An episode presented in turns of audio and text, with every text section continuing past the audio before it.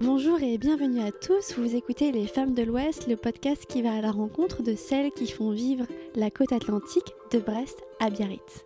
Dans cet épisode, le dernier enregistré pendant le confinement, nous avons rendez-vous avec Maude et Marie, deux sœurs qui ont fondé Théorum. Si vous êtes adepte de plongée ou si vous aimez flâner sur les marchés de la côte nord l'été, peut-être avez-vous déjà remarqué ces pulls en laine avec des empiècements en néoprène recyclés. Dans cette conversation à trois voix, on parle d'upcycling, de confection made in Grand Ouest, de développer un projet familial étape par étape pour le faire perdurer. Je vous souhaite une très belle écoute avec mes deux invités.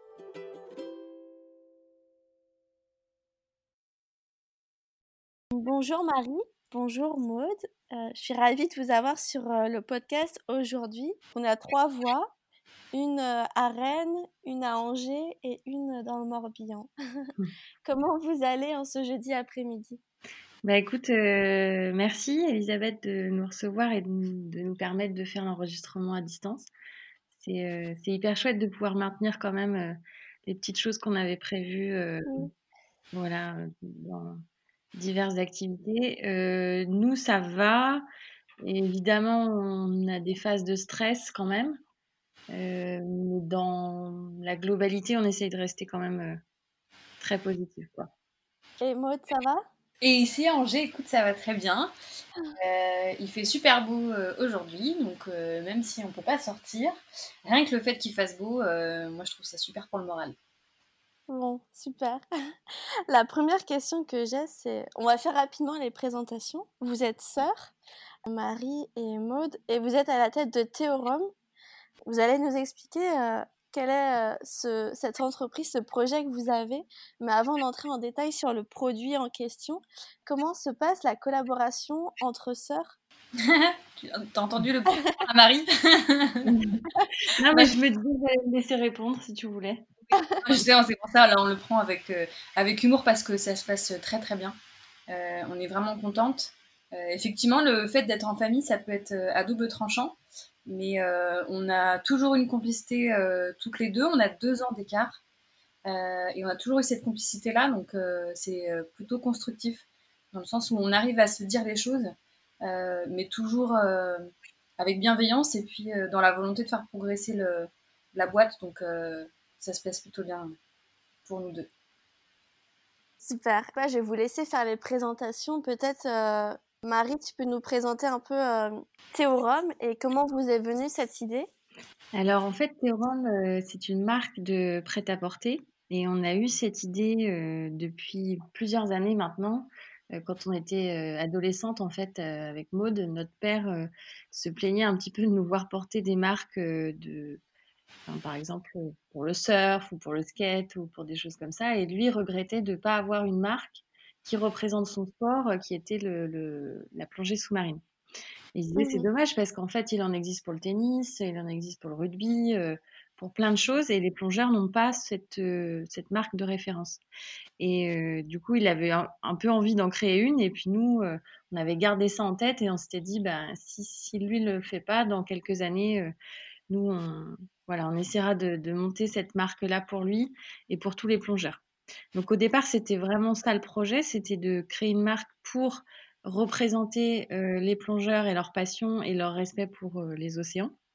Et puis très mmh vite, euh, ça nous a amené à s'intéresser au néoprène et on s'est aperçu que finalement le néoprène, donc c'est la matière qui est utilisée sur les combinaisons de plongée, de surf, de voile, malheureusement, elle n'est pas du tout recyclée quand, quand les combinaisons sont en fin de vie, c'est-à-dire quand elles sont trouées, quand elles sont déchirées, qu'elles peuvent plus du tout être utilisées pour les sports d'eau. Et on s'est dit, bah, en fait, on va lier tout ça à notre projet et on va essayer au maximum de recycler toutes ces combinaisons-là plutôt que de les voir partir à la poubelle et être enfouies ou incinérées. Donc, gros projet. Et comment l'idée du produit vous est venue? Est-ce que directement vous êtes dit on va faire un pull et on va faire des, des inserts en néoprène ou est-ce qu'il y a eu d'autres idées au préalable? Euh, non, au départ, on, était vraiment parti sur le pull. Et en fait, l'idée de base, c'était qu'on voulait que les vêtements reprennent un petit peu les éléments des combinaisons. Alors ça, c'était pas encore avec du recyclage.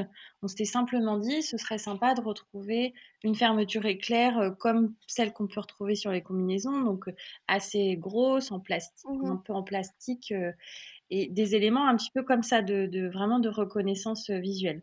Et c'est après qu'on s'est dit, mais en fait, au lieu d'aller acheter de la matière neuve qui est polluante, on va recycler euh, le néoprène pour les incruster sur nos pulls. Et donc là, naturellement, bah, on a réfléchi à des endroits plus spécifiques et c'était euh, aux épaules et sur les coudes. Mhm. Et aussi au, au départ, euh, quand on a lancé euh, Théorum, on s'était dit euh, qu'est-ce qu'il serait quand même le plus simple pour nous pour démarrer dans ce projet-là, pour réussir à se faire connaître. Et on s'est dit, voilà, la première chose, ce serait peut-être de lancer effectivement une ligne de vêtements qui correspondrait donc, aux Mhm. amateurs de, de sport d'eau. Et on a décidé de démarrer par une ligne de vêtements. Et le plus facile pour nous, c'était euh, le pull, par rapport aux ateliers qui peuvent exister euh, au niveau de la région Bretagne. Que, En effet, euh, on va en parler, mais vous avez, euh, on peut en parler maintenant d'ailleurs, vous avez fait, le choix d'une démarche assez locale au final, que ça soit dans, euh, la collecte de vos combinaisons, aussi bien que dans la production de vos pulls. Vous êtes assez euh, basé dans le Grand Ouest, on va dire. Oui, tout à fait. Et en fait, c'est euh, bah, tout simplement parce que euh, il y a de quoi faire à côté de chez nous. C'est-à-dire que Mhm. vraiment, on s'est rendu compte euh, et on s'en rend compte même encore au fur et à mesure qu'on progresse. Il y a des ateliers qu'on découvre où on ne pensait même pas qu'il y avait encore ce genre de produit qui était fabriqué euh, en France. Mais il y a encore beaucoup Mhm. d'usines qui existent. Et, euh, et il va être temps de, oui, de les mettre euh, beaucoup plus en avant par rapport à tout le travail qu'elles font et la façon dont elles ont maintenu le cap. Si on parlait un peu plus de la collecte, euh, j'aimerais qu'on on, aborde ce sujet parce que quand on s'est rencontrés la première fois, vous m'avez expliqué un peu comment vous faisiez et je trouvais ça assez intéressant et c'est beaucoup de travail. Donc, est-ce que vous pouvez nous raconter la façon dont vous collectez chaque combinaison? Alors la, collecte de combinaisons, elle est, euh, alors elle est assez simple et complexe à la fois. Elle est simple parce que ça reste encore euh, assez artisanal finalement, et complexe parce qu'effectivement, en fait, il y a, beaucoup de travail entre la- le moment où on va venir collecter et euh, jusqu'à euh, que le morceau il soit cousu en fait. Parce que donc on va collecter soit dans des clubs ou des associations ou auprès des particuliers aussi. On l'a beaucoup fait en envoyant des bordereaux qui étaient préaffranchis pour que les particuliers puissent nous envoyer leur combinaison par la poste. Et sinon, en fait, on se rend directement dans les clubs ou associations qui nous ont contactés. Parce qu'au départ, on en avait démarché euh, quelques-unes. Et très rapidement, on a arrêté parce que le bouche à oreille a extrêmement bien fonctionné. Alors ça, c'était une, chance euh, énorme. Euh, mais à la fois, il fallait aussi mesurer nos capacités de stockage. Et on a été assez vite dépassé finalement par le, flot de clubs et d'associations qui nous ont contactés. Parce qu'effectivement, il y avait une vraie demande. Eux, ils savent, euh, ils savent très bien que les combinaisons, elles sont enfouies ou incinérées. Et donc, euh, voilà, ils, ils auraient tous aimé qu'il y ait un autre destin pour ces combis. Donc, nous, on y va directement, simplement avec euh, un petit véhicule, une camionnette ou voilà, ce, qui- ce dont on a besoin par rapport aux quantités. On collecte. Ensuite, toutes les combinaisons, elles sont euh, triées en fonction de les- des épaisseurs, parce que chaque combinaison a des épaisseurs différentes. Ça va de Mhm. 2 à 7 mm en général.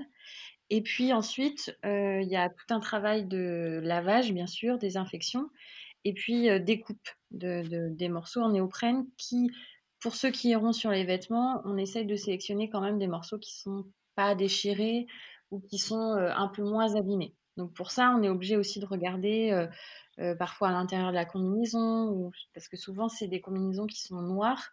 Et donc on essaye que d'avoir des parties qui sont le moins blanchies possible ou le moins trouées. Ou... Et ça, on le fait en général en famille. On se, on se met pendant plusieurs jours euh, à la maison et tout le monde trie, tout le monde découpe euh, pour qu'ensuite ce soit envoyé directement dans, dans notre usine, l'atelier partenaire à Nantes. Quoi.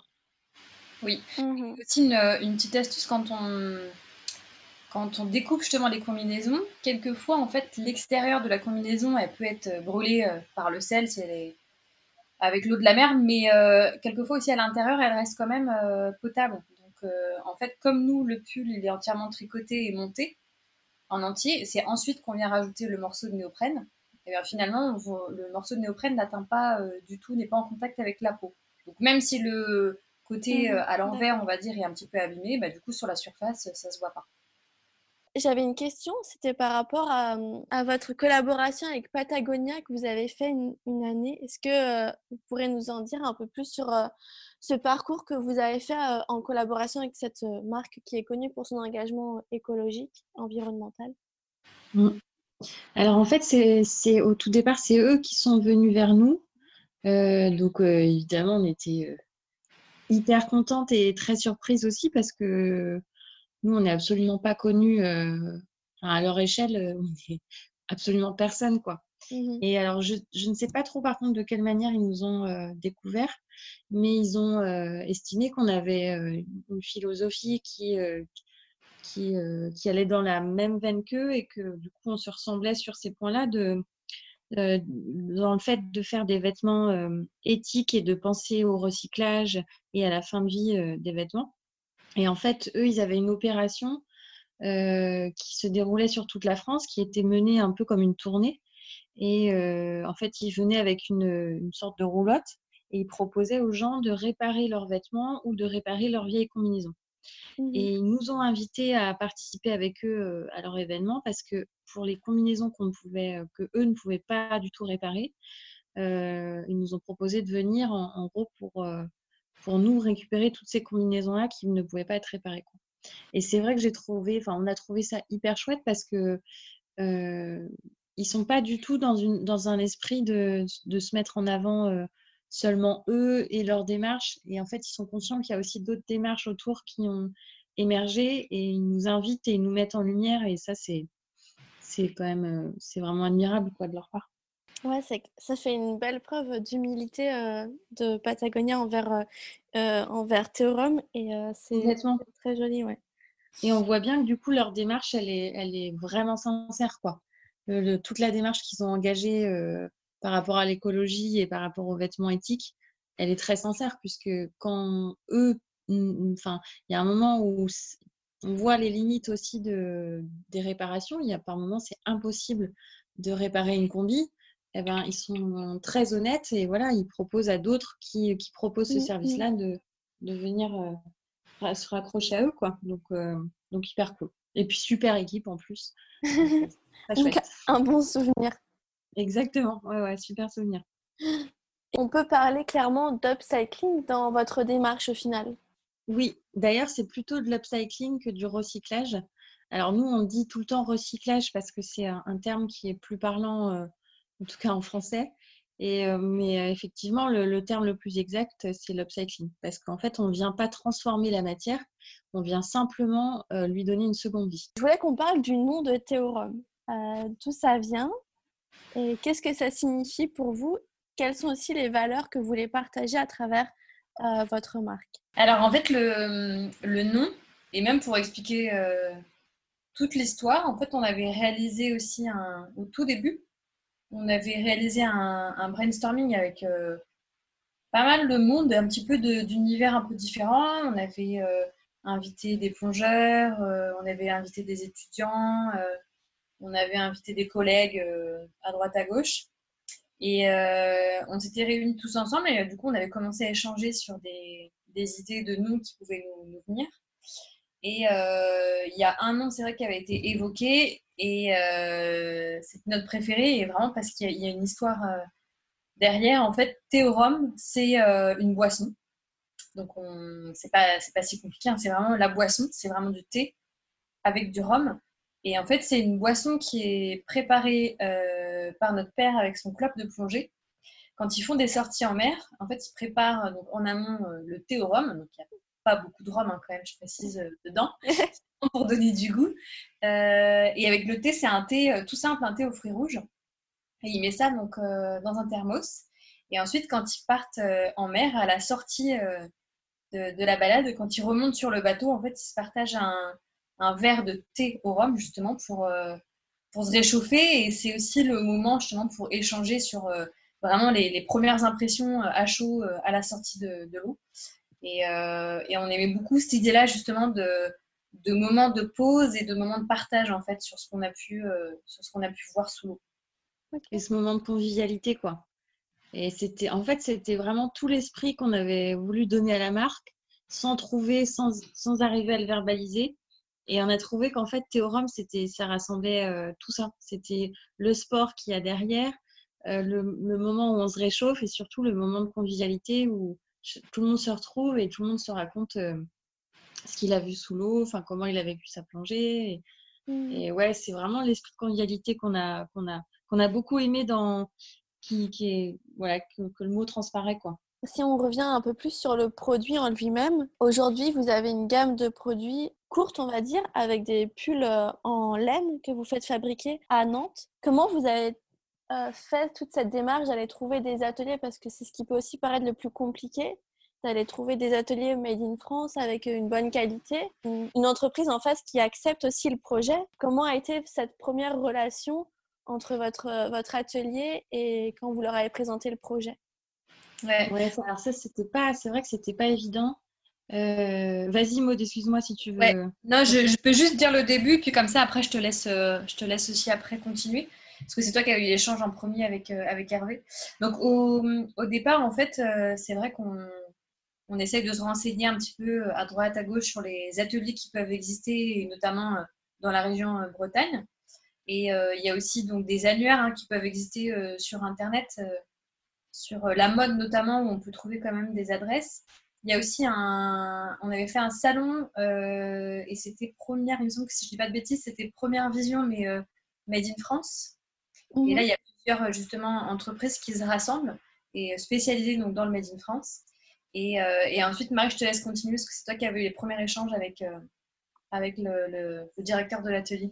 Ouais, en fait, on, en avait rencontré quelques-uns en Bretagne euh, et avec qui on aurait pu euh, aussi travailler, euh, qui nous ont fait confiance. D'ailleurs, c'était assez, c'était assez cool parce qu'on a vraiment mis du temps à les trouver parce qu'en fait, le, secteur textile, en tout cas il y a 3-4 ans, c'était encore très opaque et il y avait très peu d'informations. Eux-mêmes n'ont pas de site internet en général voilà, quand, on n'y connaît rien et qu'on débarque de nulle part, euh, c'est très compliqué d'avoir les infos. Et finalement, une fois qu'on a ces informations-là et qu'on on leur décrit notre projet, euh, moi j'ai trouvé qu'il y avait quand même beaucoup de bienveillance et, et, beaucoup de sympathie de leur part. Enfin, ils sont tout de suite dans, euh, dans, dans, des explications, ils n'hésitent pas à nous montrer leurs outils, à nous expliquer comment ils travaillent. Et au fur et à mesure, en fait, on a rencontré euh, Royal Maire, et donc, euh, dont Hervé, euh, qui, est, qui est le président, Hervé Coulombel. Et, et en fait, Hervé, il a, je crois qu'en fait, il a beaucoup aimé notre projet. parce qu'en fait, eux, ils sont Royal Maire, ils sont quand même dans l'univers de la mer. Et nous, on restait aussi dans cet univers de la mer, mais en étant un peu plus spécifique au départ avec les plongeurs. Mmh et donc, rapidement, il nous a dit, bah, on peut faire des essais, on peut regarder si nous, on, on parviendra à, coudre du néoprène sur la laine. Et puis, euh, ça s'est fait comme ça. Et en... vraiment, dès le départ, il y a eu euh, une vraie confiance en fait entre nous.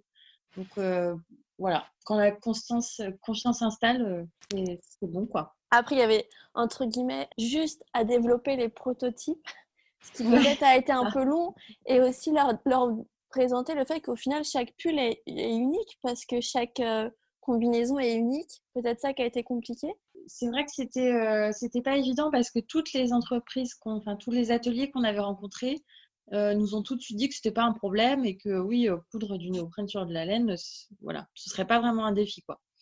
Et, et, finalement, quand on a essayé avec Royal Mer, alors Hervé savait aussi que ce serait, lui par contre était réaliste et il se doutait bien que ce serait quand même un petit défi. Et on a essayé, et en fait, les premiers essais, ils ont été réalisés avec des combinaisons qui étaient très épaisses. Mmh. Et finalement, on n'y arrivait pas du tout. Euh, ça, on risquait vraiment en plus de casser les aiguilles. Enfin, c'était un, quand même, c'était un peu un enfer. Euh, là, on s'est un peu décomposé avec Maud à ce moment-là parce qu'on s'est dit en fait toute notre idée, euh, elle tient sur ça et si ça, ça marche pas, bah c'est foutu quoi. Mmh, mmh, et bon, là, on a un petit coup de chaud et finalement, on a refait des essais avec des combinaisons qui étaient moins épaisses. Et voilà, avec un peu de persévérance de la part de, de l'atelier, euh, on, a, on a réussi à faire quelque chose de propre et on était, ouais, on était hyper contente. Quoi. Mais c'est vrai qu'il a fallu plusieurs essais. Et hum, quand vous avez développé votre projet, euh, on en avait déjà un petit peu parlé, vous avez fait une campagne sur Ulule. Et c'est marrant parce que beaucoup d'invités, je vais dire ça comme ça, beaucoup d'invités euh, passent par cette case Ulule et aussi euh, tout ce qui est un peu des concours visibilité ou d'aide au développement. Comment vous avez vécu cette, cette étape de présentation de votre projet à un public peut-être extérieur au domaine de la plongée? En fait, on y a, on a réfléchi évidemment au, début et on s'est dit il faut le faire parce que quand on débute comme ça un, projet et une idée, euh, notre entourage, hein, forcément, il est enthousiaste. C'est-à-dire que autour de nous, hein, que ce soit la famille ou nos amis, tout le monde dit mais si, vas-y, c'est une bonne idée, ça peut marcher.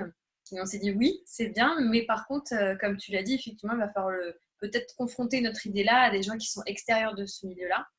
Et euh, la façon euh, la plus évidente pour nous, c'était ça, c'était de faire une opération de crowdfunding pour voir si le projet allait euh, réellement en fait plaire au plus grand nombre. Et c'était un peu, bah, ça passe ou ça casse. Quoi. Si ça passe, c'est bon, on y va, on se lance. Et si ça passe pas, ben dans ces cas-là, non, on, on, arrête. On est quand même assez réaliste tous les deux. On a quand même la tête sur les épaules et on s'est dit si ça, si ça ne fonctionne pas, euh, dans ces cas-là, on arrête. Et ça a fonctionné. Et du coup, ça a fonctionné. c'est pour ça qu'on a pu, on a pu continuer. Et, effectivement, même par rapport au, concours aussi euh, que tu expliquais, euh, pour nous, c'était important d'obtenir en fait des, concours, tout simplement aussi pour l'aspect financier, hein, parce qu'on était bah, à deux, jeunes femmes à se lancer, donc on n'avait pas de fonds. donc il a fallu aussi aller euh, devant des jurys pour obtenir des prêts euh, à taux zéro. Euh, et, là, il faut se préparer effectivement pour pouvoir expliquer son projet devant des, professionnels. Marie ben, si, en fait, par exemple, ce qui nous avait bien aidé aussi sur, sur la, la, campagne de crowdfunding, c'est qu'on a eu des relais presse, je pense que c'était dans le milieu de la campagne. Et, et c'était hyper bienvenu parce qu'en en fait, souvent dans, les processus de campagne de crowdfunding, il y a toujours euh, le, ce qu'on appelle le creux de la vague. Donc ça démarre mmh. super bien parce que, enfin super bien. Ça démarre bien en général parce qu'on a les amis, la, famille euh, qui, qui, a suivi un petit peu le projet et qui du coup se, se participe. Et puis, il y a un moment où il y a un essoufflement jusqu'à arriver à la fin, où à la fin, ça, ça, augmente un petit peu parce que c'est la fin et que les gens se pressent un peu plus. Mais au milieu, c'est toujours un peu dangereux et parfois démoralisant. Et là, en fait, on, on a eu la chance d'avoir euh, au départ des relais euh, dans, dans, des TV ou journaux euh, régionaux. Et en fait, je pense que c'est eux-mêmes qui, ont relayé l'info à des médias nationaux. Et c'est comme ça, après, que, voilà, que la campagne, elle a, vraiment décollé. Baud, elle avait fait une intervention sur, sur Europe 1, donc ça n'a vraiment pas duré longtemps. C'était je n'ai pas souvenir, mais je pense que c'était euh, en dessous de 5 minutes. Je pense que c'était 3 minutes à peine. C'était un euh, coup de fil, euh, oui, c'est ça, c'était le coup de pouce. Donc, c'était un coup de fil, ça durait ouais, 3 minutes à peu près.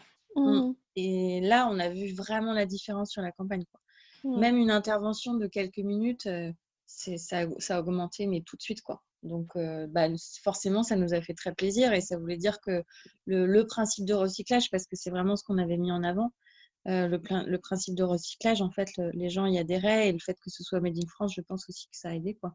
Mmh euh, c'est vrai. Et même pour rebondir euh, sur ce que tu as dit, Marie, c'est vrai que on ne pensait pas forcément que, le, que de passer par, par la presse, ça pouvait fonctionner à ce point-là. On, on, avait plutôt en tête, bah, évidemment, les, les réseaux sociaux, surtout au départ, comme ça, on, on, vise plutôt ça. Et en fait, finalement, on s'est rendu compte que non, le, le relais presse, euh, il avait euh, encore aujourd'hui euh, toute son importance quoi, pour la réussite d'un projet, pour faire parler un relais, quoi, en fait, tout simplement un relais, mais il, est, il est quand même très important. Et même pour les petits, finalement, parce que nous, on n'a jamais eu l'ambition d'être relayé sur des médias nationaux et on pensait que ça n'intéresserait pas bah, ça les intéresserait pas, quoi. clairement, on est petit. c'est un peu, au départ, ça restait un marché de niche parce qu'on s'était quand même encore ciblé sur les plongeurs, ce qui n'est plus vrai aujourd'hui. Parce que maintenant, voilà, notre offre, elle s'adresse évidemment à tous. Mais voilà, c'était une, chouette surprise de voir qu'en fait, il y a aussi des médias qui s'intéressent aux plus petits et à des projets plus confidentiels et plus de niche. Quoi. Donc, il ne faut mmh pas hésiter en fait à essayer d'aller démarcher. Quoi. Mmh mmh. Bon conseil en tous les cas. je pense que ouais, je pense que c'est le genre de, choses que certaines personnes ont, ont peut-être peur de faire, d'aller contacter la presse et de se limiter aux, réseaux, aux réseaux sociaux. Mais il ne faut pas oublier les, médias traditionnels. je voulais, je, excuse-moi, je voulais juste qu'on parle de votre parcours. Donc, vous êtes sœur, vous avez deux ans d'écart.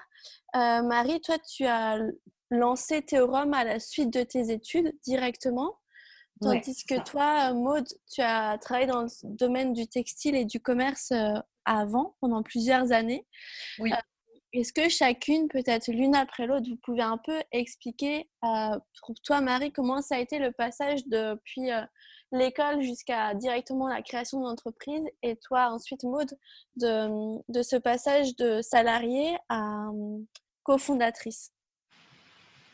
Eh ben, en fait, moi, le choix, il a été assez simple et je ne me suis pas vraiment posé beaucoup de questions parce qu'en fait, pendant toutes nos études avec Maud, enfin, surtout les études supérieures, on avait essayé d'orienter, à chaque fois qu'on avait des projets libres, on, essayait de les orienter vers ce projet qui était donc, Futur Théorème. On ne l'avait pas appelé comme ça à ce moment-là, mais on essayait toujours de, que ça gravite autour de ça.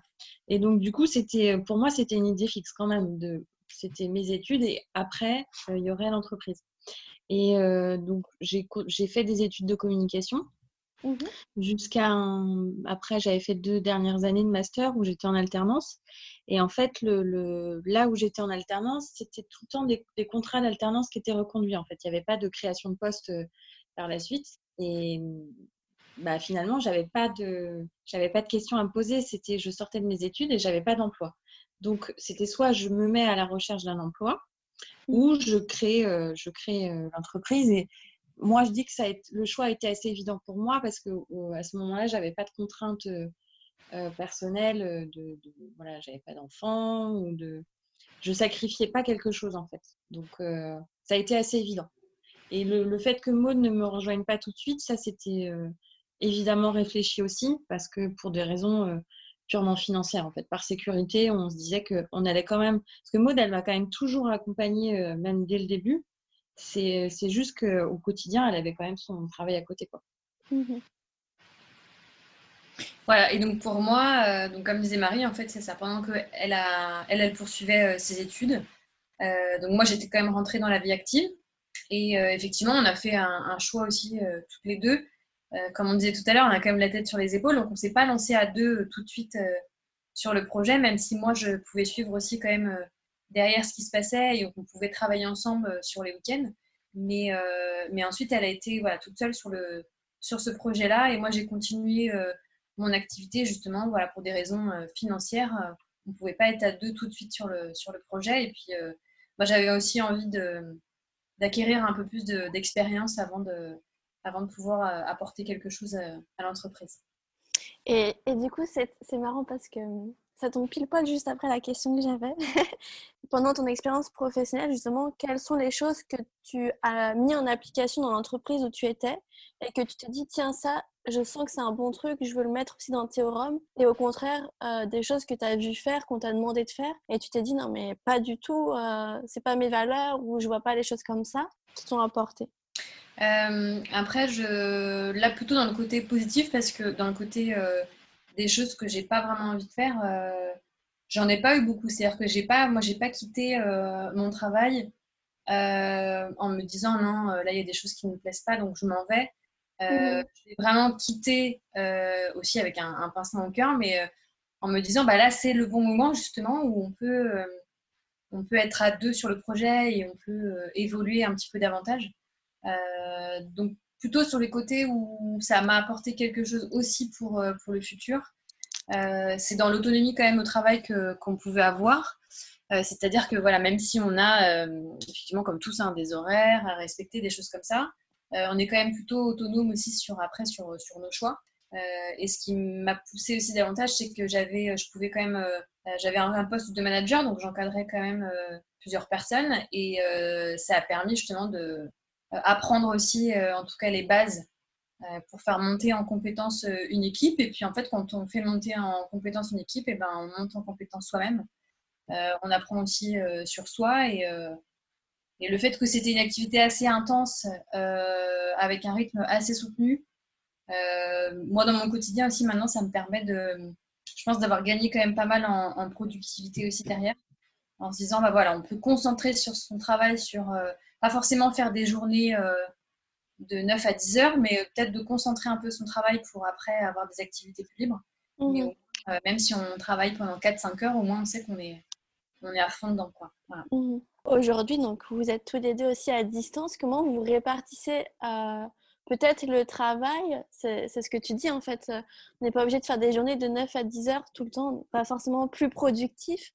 Euh, comment vous, collaborez sur euh, la construction des collections et des projets pour Théorème à distance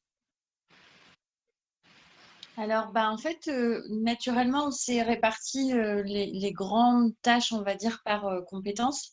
Mmh Maud, elle a plutôt eu des compétences en gestion, en comptabilité, etc. Et c'est quelque chose qu'elle avait aussi envie de faire. Donc, moi, j'avoue que ça m'arrangeait très bien. Parce que je suis absolument pas une amie des chiffres. Donc, enfin, s'il faut le faire, je le fais, mais c'est pas la chose qui me.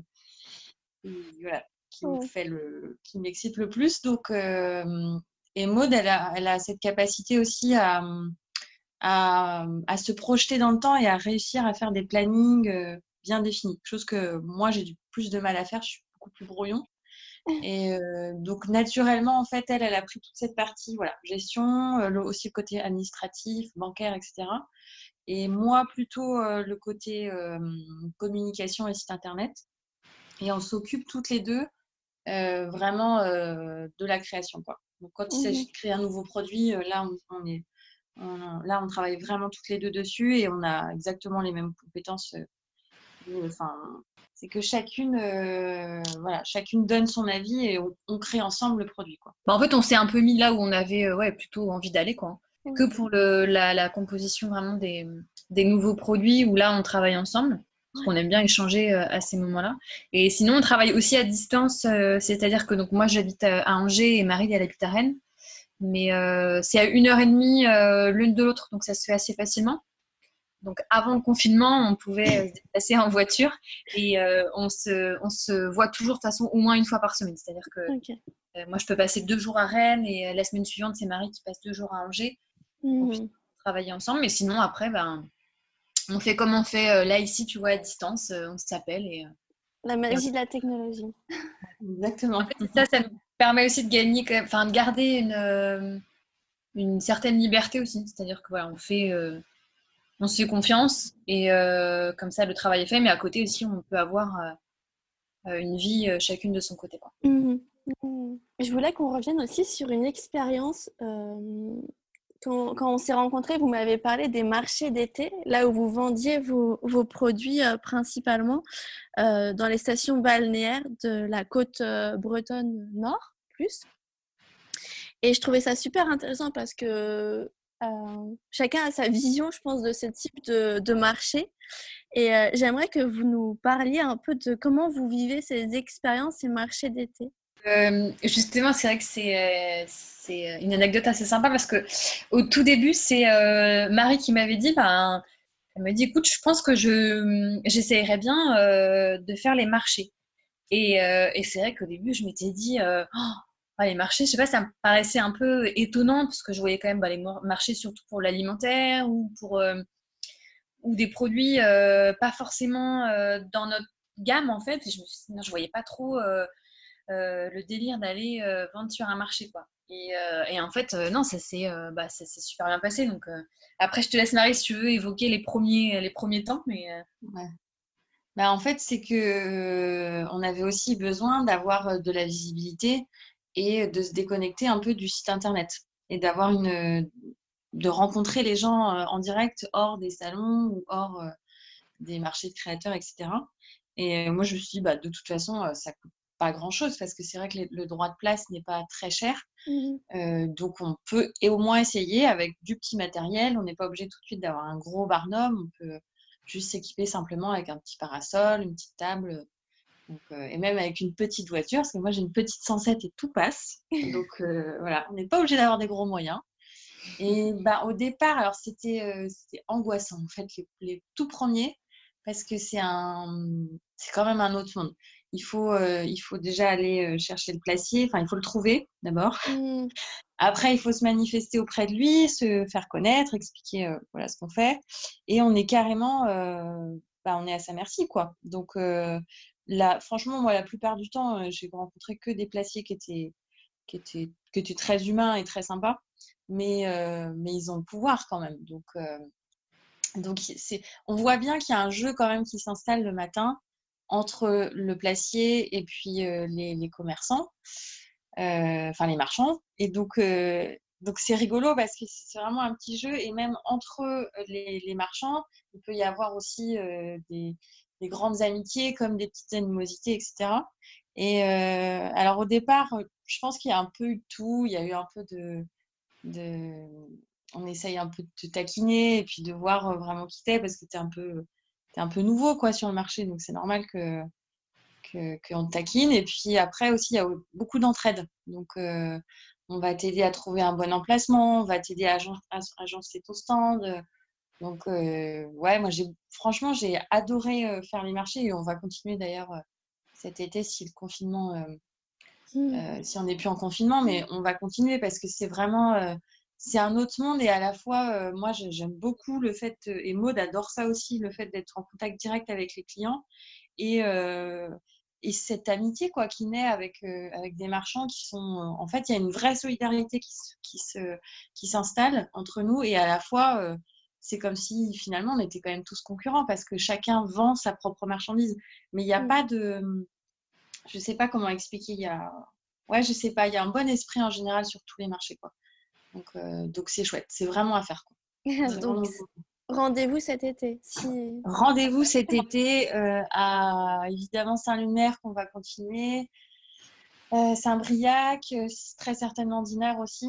Donc, rendez-vous cet été, bien sûr. Et c'est surtout qu'on s'est, effectivement, comme tu disais tout à l'heure, Marie, en fait, on s'est rendu compte que bah, le droit de place n'était pas n'était pas excessif. Euh, mm. Et donc, à choisir, en fait, entre euh, avoir une boutique propre où on paye quand même un loyer mm, mm. et, euh, et, des places de marché, mais on s'est dit, en fait, finalement, autant utiliser cette carte-là de place de marché.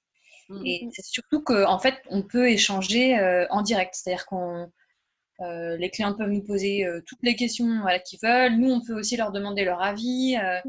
Et quand on développe des nouveaux produits aussi, euh, bah, finalement, nous, on le fait en direct. C'est-à-dire qu'on pose la question, bah voilà, on voudrait lancer maintenant ci, ça, qu'est-ce que vous en pensez? Qu'est-ce que vous aimeriez retrouver? Euh, Voilà, et en fait, ça nous permet, ça nous guide après pour la mmh, suite.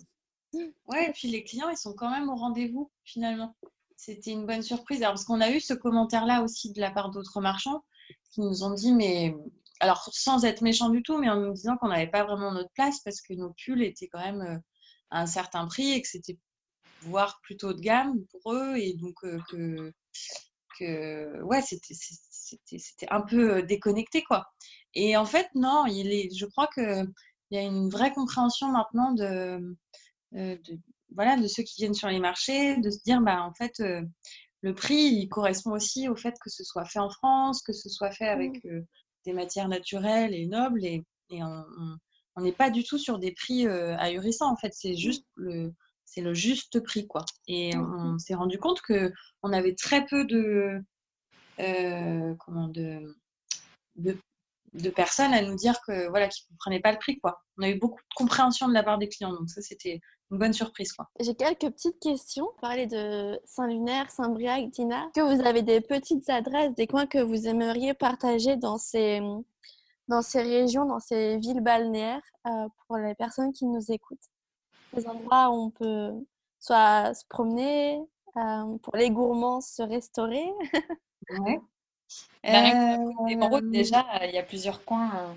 Euh, c'est quand même plutôt sympa. Ouais. Mm. bah, moi, il y a une plage que j'aime beaucoup. Alors, j'espère que je ne vais pas dire de bêtises. il me semble que c'est la plage du Nicet à Saint-Malo. qui, en fait, on démarre en hauteur et puis on descend quelques petites marches et ça fait comme une petite crique en fait. C'est vraiment, elle peut pas accueillir beaucoup de monde, mais j'avoue que moi j'aime beaucoup le fait que ce soit des petites plages voilà, plus confidentielles quoi. Donc ça, hyper bon coin.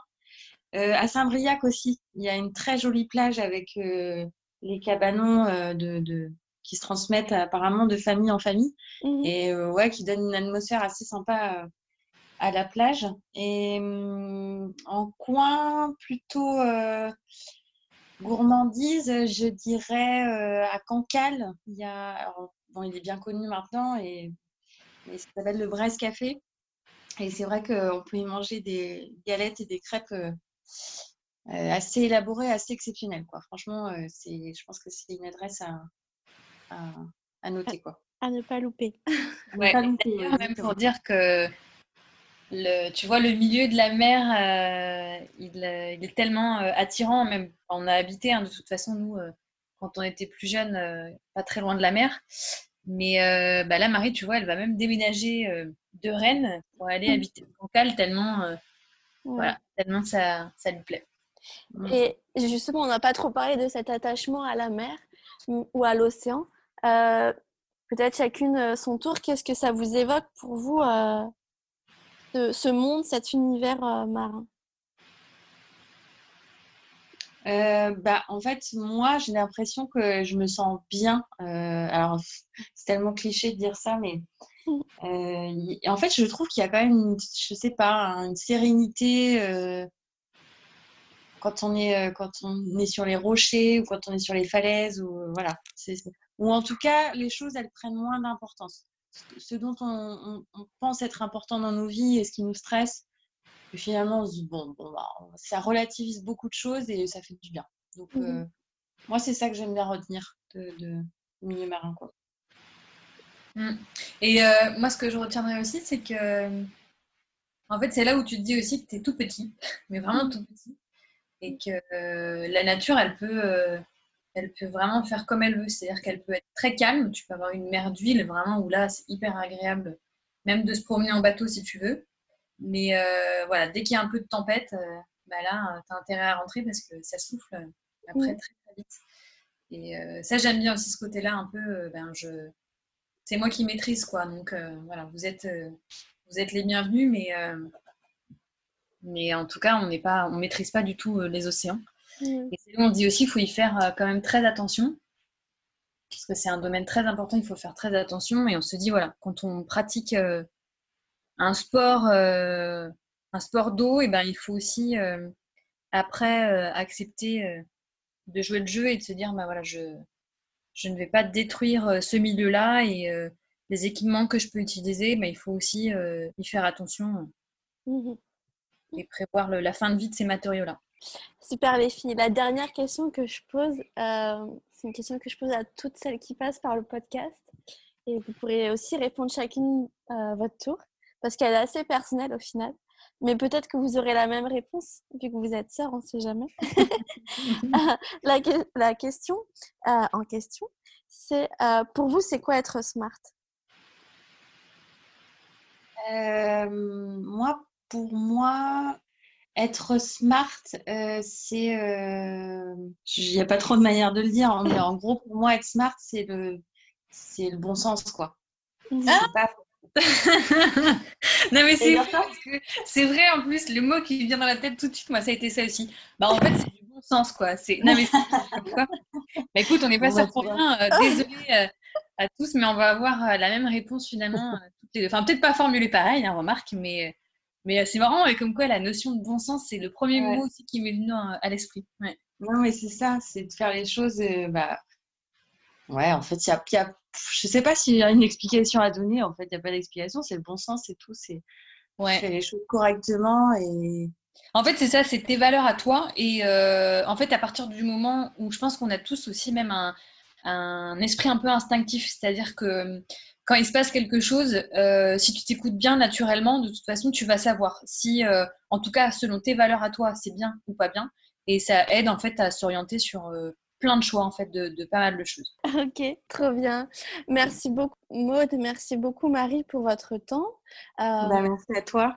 Ouais, c'était vraiment avec plaisir en plus de pouvoir échanger. Bah, J'espère. Une vraie discussion, euh, comme si on était vraiment toutes les trois ensemble dans la même pièce.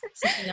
Bah, J'espère qu'on aura l'occasion de se retrouver euh, cette fois-ci dans la vie physique, parce mmh. qu'on vit quand même la vraie vie, même si on est tous séparés les uns des autres, faut pas l'oublier. Euh, mais qu'on aura l'occasion de, de, pouvoir se refaire la bise, de s'embrasser et puis de mmh passer un bon moment euh, autour euh, de vos produits et peut-être près de l'océan. Ben, après les marchés, un après-midi, on ira se retrouver tout ensemble à la plage. Ouais, ou à la crêperie. c'est pas mal. Super, merci beaucoup les filles. Merci beaucoup. Merci Elisabeth. Merci beaucoup pour avoir écouté cet épisode, j'espère qu'il vous a plu et comme d'habitude on se donne rendez-vous dans 15 jours pour un nouvel épisode le long de la côte atlantique. A très bientôt.